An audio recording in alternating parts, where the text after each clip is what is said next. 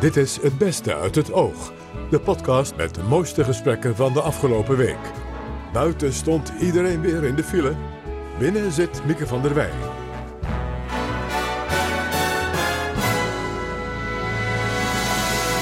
Ja, Mieke van der Wij staat nooit in de file, want die rijdt altijd met de trein.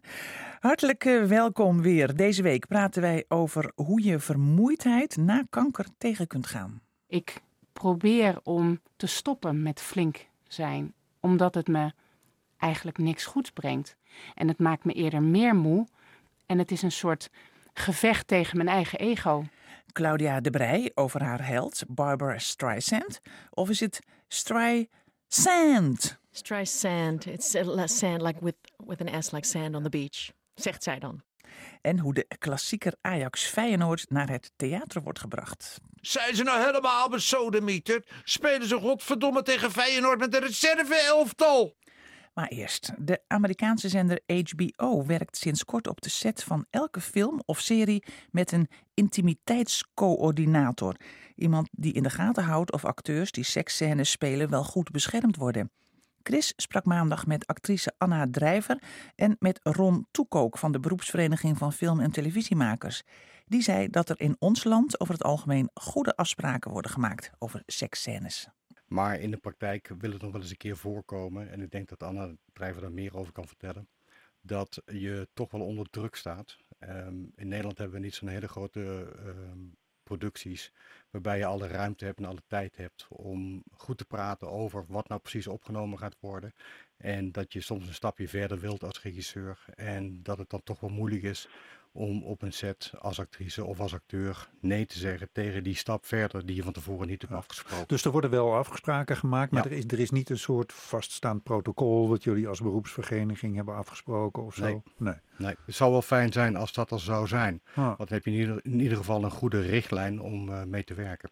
En dan kun je elkaar ook aanspreken op welke stap je neemt en eh, wat de afspraak is en hoe die nagekomen moet worden. Maar ook dat je een gesprek kunt hebben over wat nou de beste manier is om een scène in beeld te brengen. Hmm. En, in, en hoe ver je daarbij zou moeten of kunnen gaan. Ja, want Anna Drijver, eh, heb jij dat inderdaad wel eens, wel eens meegemaakt? Dat er van tevoren afspraken Ehm, waren gemaakt, maar dat ja, dat... van tevoren worden, van tevoren worden inderdaad, eh, hebben heel veel acteurs een, een naaktclausule. heb je ook in je contract. Dat, Ja. dat is wat heel veel agenten gewoon toepassen.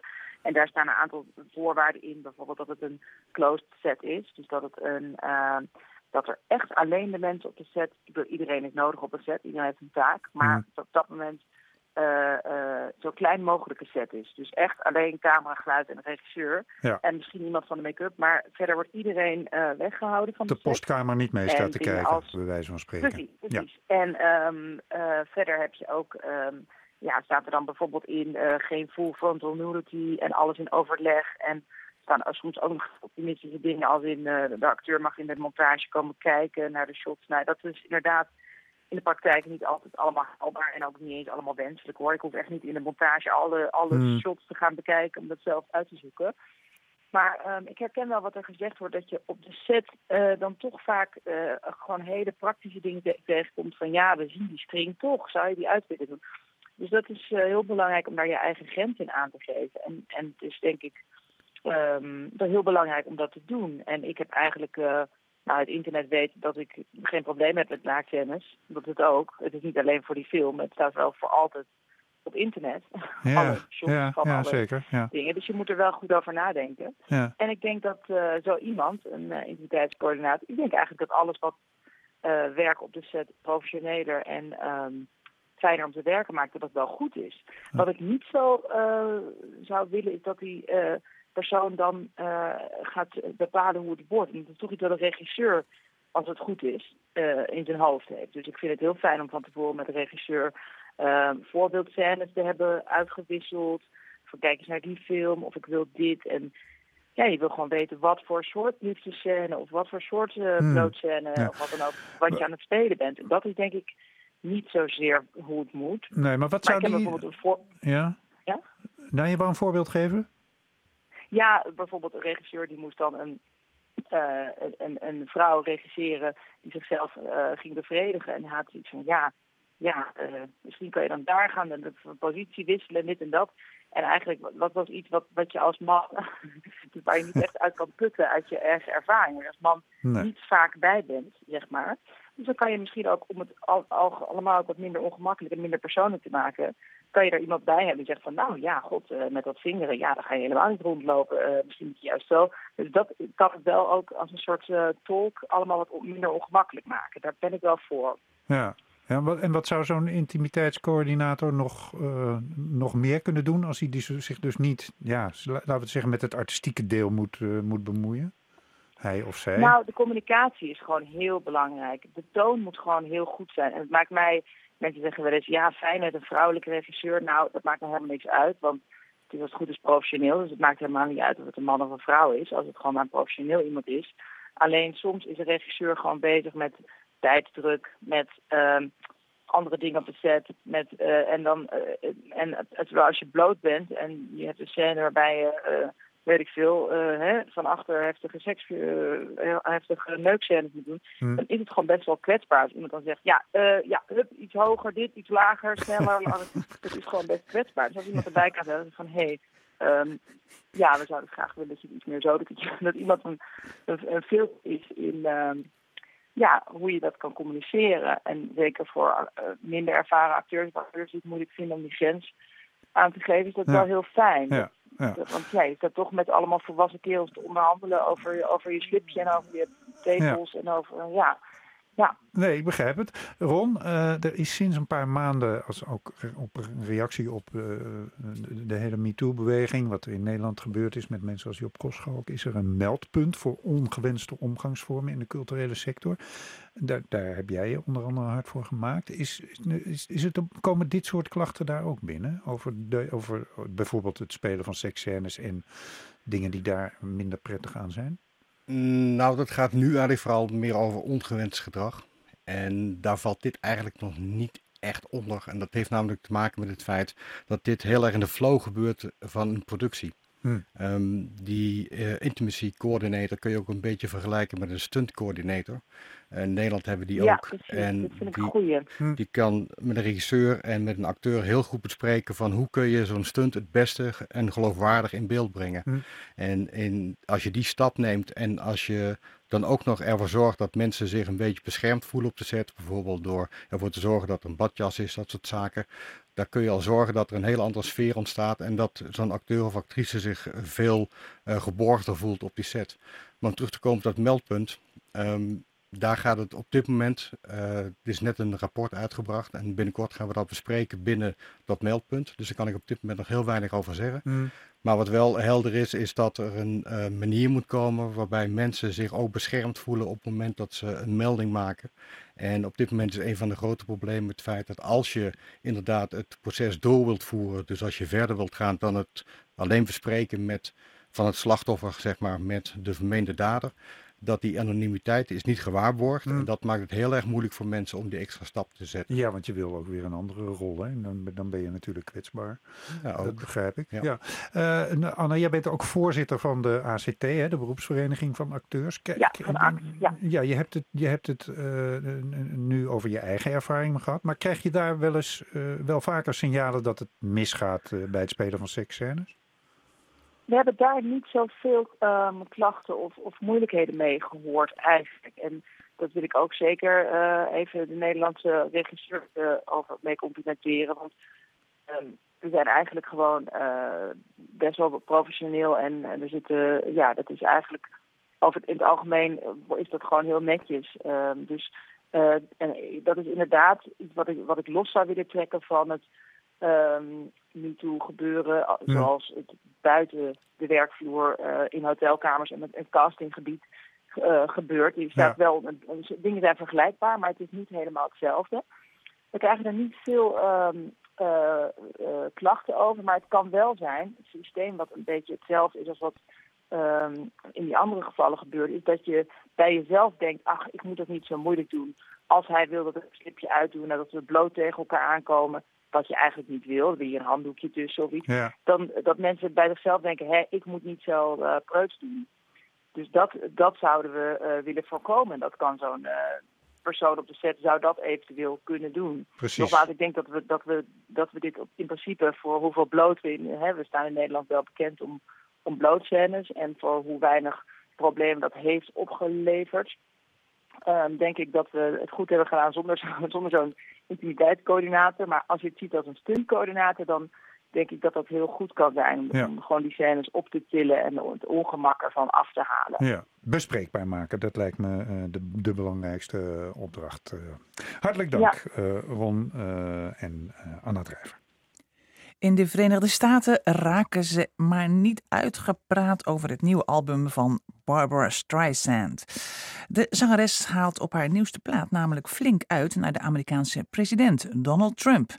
Claudia de Brij is groot fan en is lyrisch over haar nieuwe plaat, waar dit nummer op staat.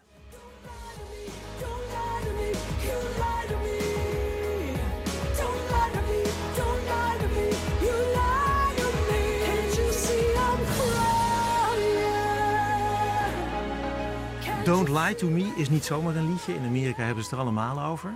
Ja, als je het hoort zou je zeggen het gaat over een ex of zo. Iemand met wie ze het helemaal gehad heeft. Waar gaat het liedje eigenlijk over? Het is echt een, eh, een ouderwetse protestsong. Het is het zwaar anti-Trump. Haar album komt eh, deze week uit en het heet ook Walls.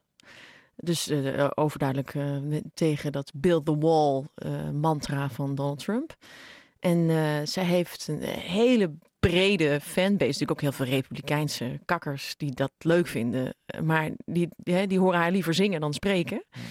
Dus eh, ze, ze is een, een heel, eigenlijk heel politiek album heeft ze gemaakt. Ja, maar dit liedje ging dus over Trump. terwijl Ja. Je hoort zijn naam niet. Nee, maar als je de video ziet, ze heeft eh, op YouTube een, eh, een, een, een video erbij. En dan, die vond ik zelfs heftig. Ja, al die teksten, hè, en je ziet zijn gezicht. En, Ja, ja. Ja, en, en er zijn er twee, want ik zag eerst die ene en dan hoor je, zie je eigenlijk alleen maar haar. ja, En hoor je dit nummer, denk ik, oké. Maar als je die andere clip ziet, dan dat is echt een pamflet, hè? Ja. ja. politiek pamflet. Ja. Zeg, en jij zegt van, eh, want dat kan niet anders natuurlijk, met zo'n grote ster in Amerika, ook al is ze verklaard democraat, leven lang al, die heeft ook republikeinse aanhangers, fans natuurlijk. Ik heb er een keer bij gezeten in, ehm, in New York bij een concert van haar. Ja. Dat ze, toen had ze het over destijds nog George W. Bush. En we maakten een paar van die natuurlijk geschreven grapjes, weet je wel. Maar dat timed ze dan wel alsof ze het ter plekke verzint. En toen ging iemand vanaf de tribune zitten hackelen. Die ging er doorheen, een, een republikein. Die had zoiets van shut up and sing. En toen werd zij zo kwaad... Dat, eh, dat de volgende dag, toen ik met mijn Streisand t-shirt door New York liep, mensen aan mij vroegen: Did she really say the F-word? Ja, Ja, she did. Jij hebt dat stukje meegenomen, dat kunnen horen.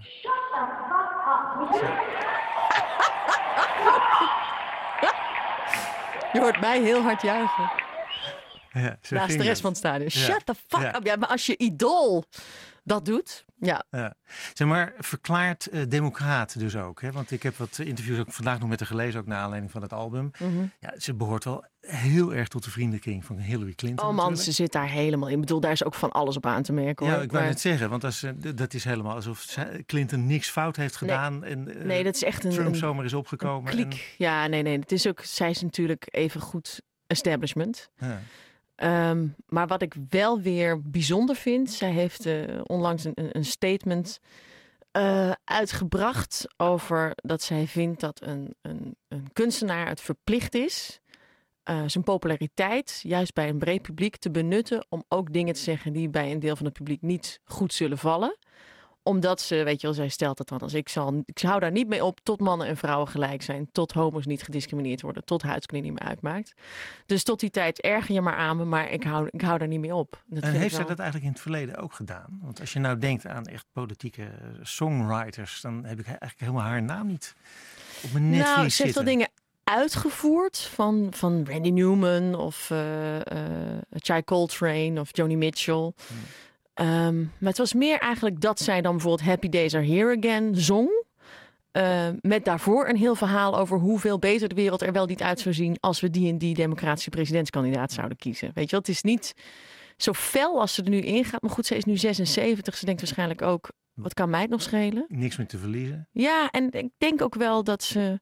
Weet je, ze was nu ook heel erg heftig op Twitter bezig over die eh, aanslag op die synagoge. Weet je wel. Is natuurlijk een Joodse vrouw verklaard. eh, eh, ehm, eh, ja, zwaar boos over antisemitisme. Dus ja, ik denk dat ze, dat ze dit echt als een noodmoment ziet. Wat denk jij dat Trump gaat doen? Want als jij Twitter noemt, je Dat denkt die- aan de president, ja, ik weet het niet. Oh, die gaat ongetwijfeld reageren op dat album. Hm. Want hij zwijgt dus wat dat betreft ja, niet, niet, niet te volgen.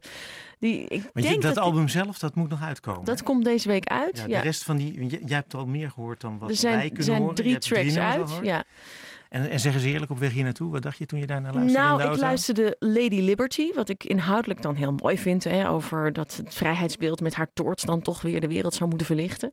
Alleen wat, wat mij betreft had Barbara qua. Van, naar mijn smaak had ze in 1994 wel mogen stoppen. Want daarna is. Zegt de verklaarde fan. Ja, nou ja juist eh, eh, omdat ik zo van haar hou, denk ik. Je hoeft niet en, en in de kerstboom ballen en een piek en slingers en engelenhaar te doen. Zing maar gewoon met een piano. Ja, daar was Rob Trip in gesprek met Claudia de Brij over Streisand. Na een kankerbehandeling kan extreme vermoeidheid nog jaren een groot probleem blijven. Klinisch psycholoog Bram Kuiper lanceerde deze week de app Untire, die patiënten daarbij kan helpen. Maar Loes Scheffers gebruikt die app al. En Kuiper legt aan Koen Verbraak uit met wat voor soort vermoeidheid kankerpatiënten te maken krijgen. We weten dat ehm, de vermoeidheid eh, bij- kanker zich anders openbaart. Als wij moe zijn, dan komt het omdat we een keertje te laat naar bed zijn gegaan of eh, eh, te hard gesport hebben. En nou, dat, eh, dat kunnen we begrijpen, dat heeft ook een aanleiding. En dat verdwijnt ook weer. En dat verdwijnt ook weer.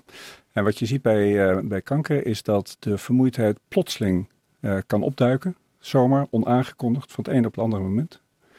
Niet, tijd- niet altijd gerelateerd aan fysieke inspanning bijvoorbeeld. Een tweede, wat een groot verschil is tussen mensen die moe zijn en kankerpatiënten die moe zijn. Kankerpatiënten voelen uitputting. Daar spreken ze van. En een derde is dat het lang duurt voordat ze weer hersteld zijn naar het niveau van daarvoor. Ja. En wat doet die app nou precies? Wat we, wat we met die app nastreven is dat we een aantal dingen eigenlijk. Eigenlijk willen we mensen begrip laten tonen, ook voor de vermoeidheid, maar ook dat ze inzicht krijgen in hun vermoeidheid. Zodat ze weten welke factoren in hun leven meespelen die die vermoeidheid veroorzaken en ook in stand houden. Dat is één ding. Een tweede is, we willen proberen de energie te verbeteren. hè. Dus we spreken niet meer over het ver- het verminderen van vermoeidheid, maar het vermeerderen eigenlijk van energie. En wat doet die app dan? En wat je dan doet is mensen leren de energie die ze hebben beter te verdelen over de dag. Maar daarnaast ook energie te verkrijgen door meer te bewegen, door eh, krachtoefeningen te doen, door fitness eh, te doen. Maar ook mentale blokkades die er kunnen zijn. Dus die app biedt je een soort programma. Die biedt je een programma. En wat je heel vaak ziet bij eh, een van de onderdelen van het eh, programma, het is een dagelijks programma wat, eh, wat de app biedt, is bijvoorbeeld een slaapprogramma. Omdat 80% van alle kankerpatiënten slaapproblemen heeft. En als je dat kan doorbreken, dat kan je natuurlijk voorstellen dat als je slecht slaapt, dan word je moe. En als je dat maar door blijft gaan. en komt er nog eens bovenop. Dat komt er nog bovenop. Ja. En weet je, ja, dus dat eh, dus een, Ja. Me- me- Mevrouw Scheffers, sinds wanneer weet u dat u kanker hebt?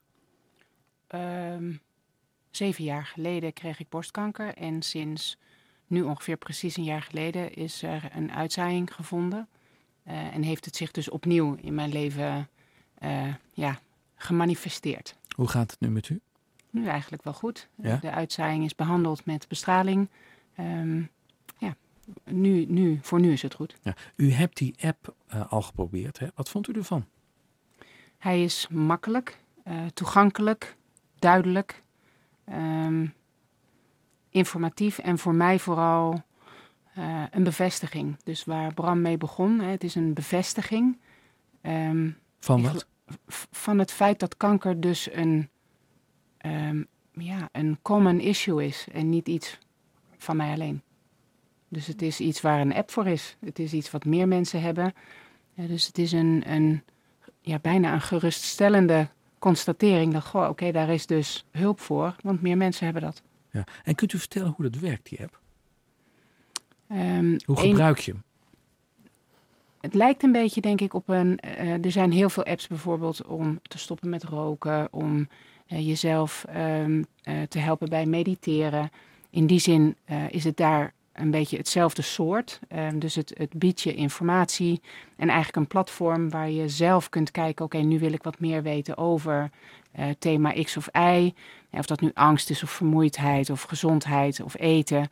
Ehm, en het biedt je eh, de mogelijkheid om een soort dagboekje bij te houden. Dus zelf op dagbasis stil te staan. Een energiedagboek. Ja, ja, eigenlijk. Het is een, een, een, het zei ik al eerder, een digitaal vriendje. Ja. Eh, vermoeidheid maakt al dat je stilstaat. En dit biedt je dan een, Ja. een middel om daar ook iets mee te doen. Dus oké, ik, ik sta erbij stil.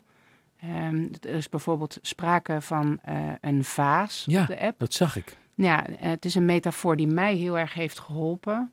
Ehm, enerzijds, nou, het is niet een ingewikkelde eh, metafoor. Je hebt een vaas om die te vullen met water en dus met energie. En dat is de metafoor. Heb je dingen die positieve energie die je erin stopt. En er zijn dingen die maken dat je water uit de vaas verliest. Ehm, en er zit een lek in de vaas. En voor iedereen is die vaas anders. Ehm, ik heb mezelf eigenlijk daardoor beseft, ik kan met de hond gaan wandelen en daar positieve energie uithalen. Tegelijkertijd kan ik met de hond wandelen en dat ervaren als een taak. En dan kost het me energie. Ehm, en ik heb me ook nooit, denk ik, voldoende rekenschap gegeven aan de lek in mijn vaas. Eh, dus de zorgen die ik heb of de dingen die ik wellicht wegduw. Maar al die inzichten die u noemt, die komen eigenlijk door die app. Ja, met name die metafoor heeft mij heel veel goed gedaan. Oh, ja. Klopt, het? hoe komt het eigenlijk dat, dat die vermoeidheid bij kanker eh, er niet een onderwerp is waar veel aandacht voor is in de geneeskunde? Goeie vraag. Ja, goede vraag. En we zeggen heel vaak, het is het, het is het meest voorkomende bijwerking van, van kanker en ook het meest onbesproken. En dat heeft te maken met het feit dat er tot voor kort eh, eigenlijk heel weinig voorhanden was om iets tegen die vermoeidheid te doen. Dokters en verpleegkundigen die fantastisch zijn in Nederland, Mhm. die hebben geen medicijnen voorhanden. Omdat er eh, voor 90% van alle vermoeidheid is geen medische verklaring voor. als ik zie, ik zit in een Facebookgroep met mensen die ook allemaal Mhm. eh, eh, uit die hele kankerfase proberen te komen. Er is gewoon heel veel onbegrip. En ik denk dat dat helemaal niet speciaal voor mensen met vermoeidheid bij kanker zo is. Maar als je niet mee kan komen, om welke reden dan ook, Ja. dan voelt dat al heel gauw alsof je tegen een muur van onbegrip oploopt. Want en het dat is klinkt ook een beetje alsof die app voor u een soort erkenning is. Dat is het ook. Ja? Ja, ja, natuurlijk. Van, Ja. van, van? van het feit dat het dus een ehm, eh, breed gevoeld fenomeen is. En dus niet iets waar ik me voor hoef te schamen of ehm, dat Want ik maar flink u. moet zijn. Dat deed u. Ik denk dat, maar dat is, ik kan alleen uit mijn eigen persoonlijke ervaring spreken. Ik probeer eigenlijk altijd heel flink te zijn en ehm, me niet te laten kennen en ben best ook heel trots. Dus ik, nou, ik denk niet dat ik de eerste zou zijn om te zeggen: Goh, tjee, wat ben ik nou moe? Omdat ik dan denk ik toch bang zou zijn dat mensen me niet zo flink vinden. U houdt zich eigenlijk de hele dag groot. Ja, Ja. Ja. Bijvoorbeeld zo'n interview nu, hè? Dit is bij, het is eh, over half twaalf. Wat betekent dat voor uw energievaas? ik denk dat in dit geval het heel veel goeds doet voor mijn energievaas. eh, omdat ik het ehm, belangrijk vind voor alle mensen die dit ook hebben, maar ook voor mijzelf persoonlijk. Om me hier ook op de radio en op de televisie vandaag kwetsbaar op te stellen. Ik merk dat het u, dat het u een Dat beetje emotioneert. Ja, Wat dat is dat het dan? ook. Ehm, dat is denk ik ook iets in mijn eigen persoonlijke ontwikkeling. Ja? Waar ik probeer om te stoppen met flink zijn. Omdat het me eigenlijk niks goeds brengt. Dat is toch ook een, een mechanisme waar ik eh, in ben gezogen. En ik heb dat eerder ook al op de radio gezegd. Het maakt me eigenlijk vreselijk alleen. En het maakt me eerder meer moe. En het is een soort gevecht tegen mijn eigen ego. En dat wordt doorbroken door die app. Het helpt. Ja. Het helpt, ja. Meneer Kuiper, wat een compliment krijgt u hier even. Hè? Het is wel zo dat je ook binnen je eigen leven wel iets meer energie kan gaan krijgen.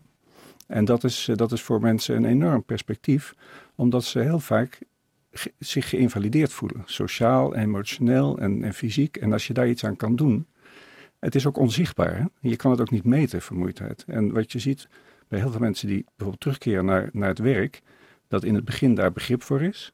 Maar na verloop van tijd dat collega's zeggen, ja, is, is hij of zij nu alweer weg? Ja, vermoeidheid, dat zal iedereen is wel eens moe.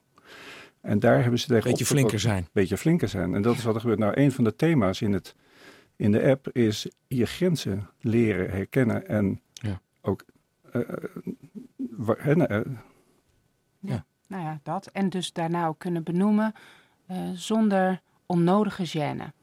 Marloes Scheffers en Bram Kuiper, dank jullie wel. Het was de week van de klassieker. Ajax en Feyenoord stonden tegenover elkaar in de Johan Cruijff Arena. Ajax won. Voor wie niet genoeg kan krijgen van deze voetbalstrijd is er het theater. In Haarlem staat de klassieker op de planken. Gerben Hellinga schreef het stuk 50 jaar geleden al. Nu wordt het door regisseur Karel Alvenaar opnieuw het theater ingebracht. Max van Wezel sprak beiden. Het idee voor de voorstelling schoot Gerben Hellinga destijds zomaar te binnen.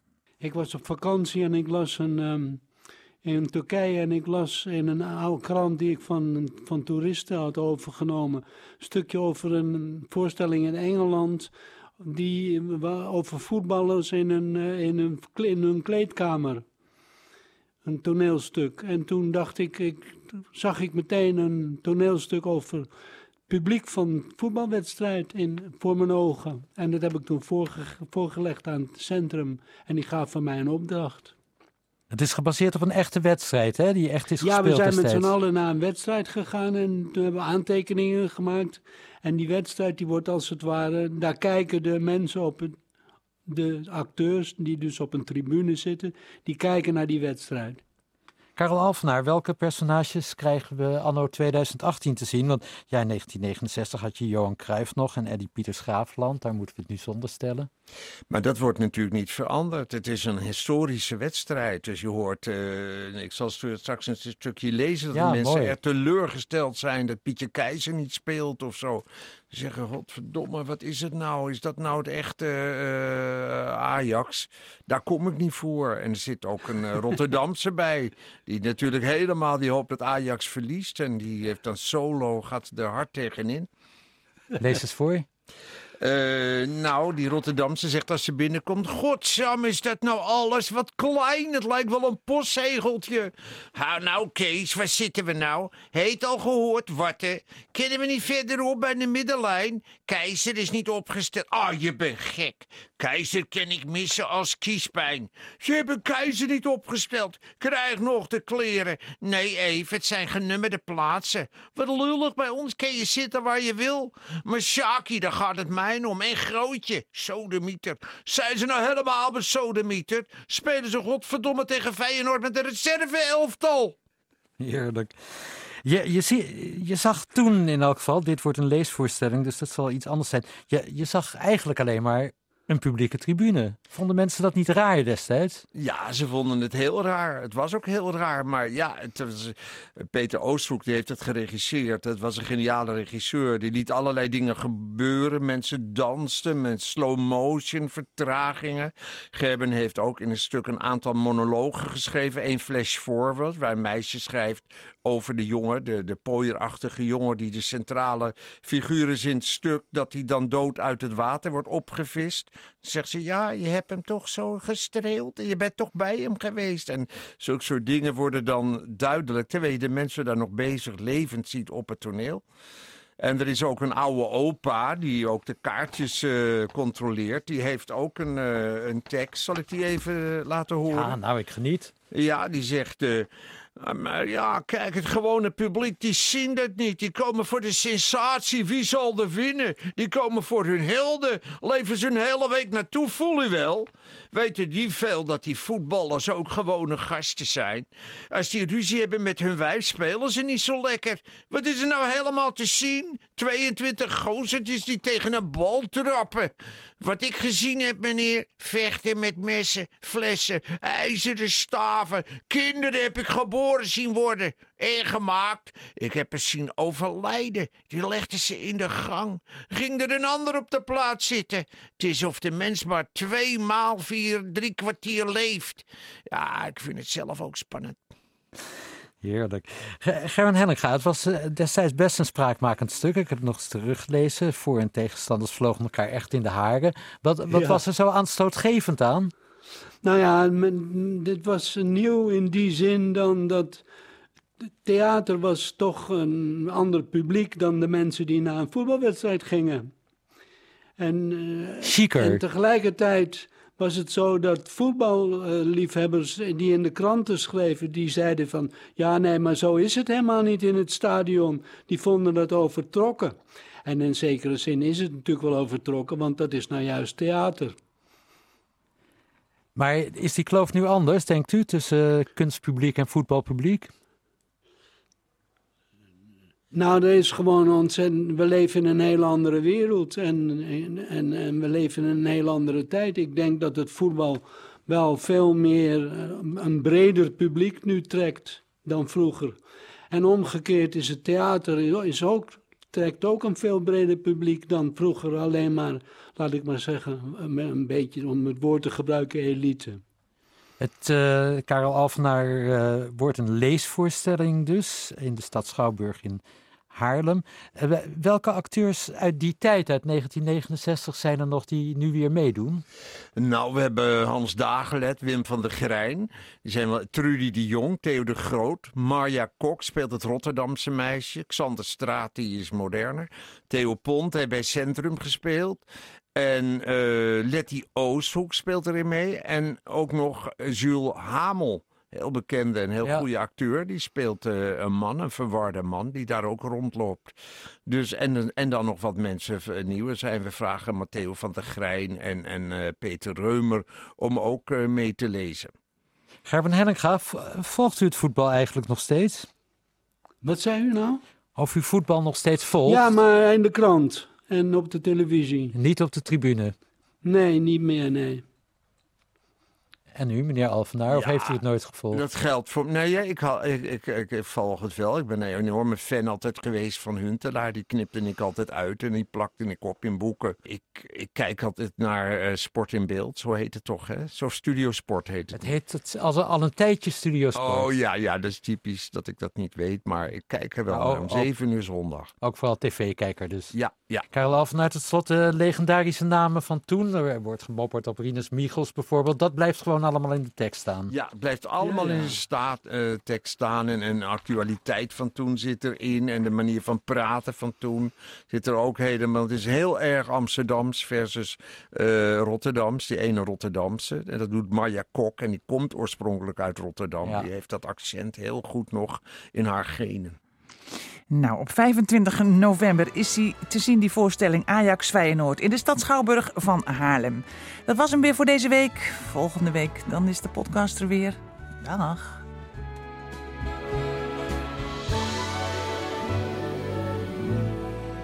Gute Nacht, Freunde. Es wird Zeit für mich zu gehen. Was ich noch zu sagen hätte, dauert eine Zigarette und ein letztes Glas im Stehen.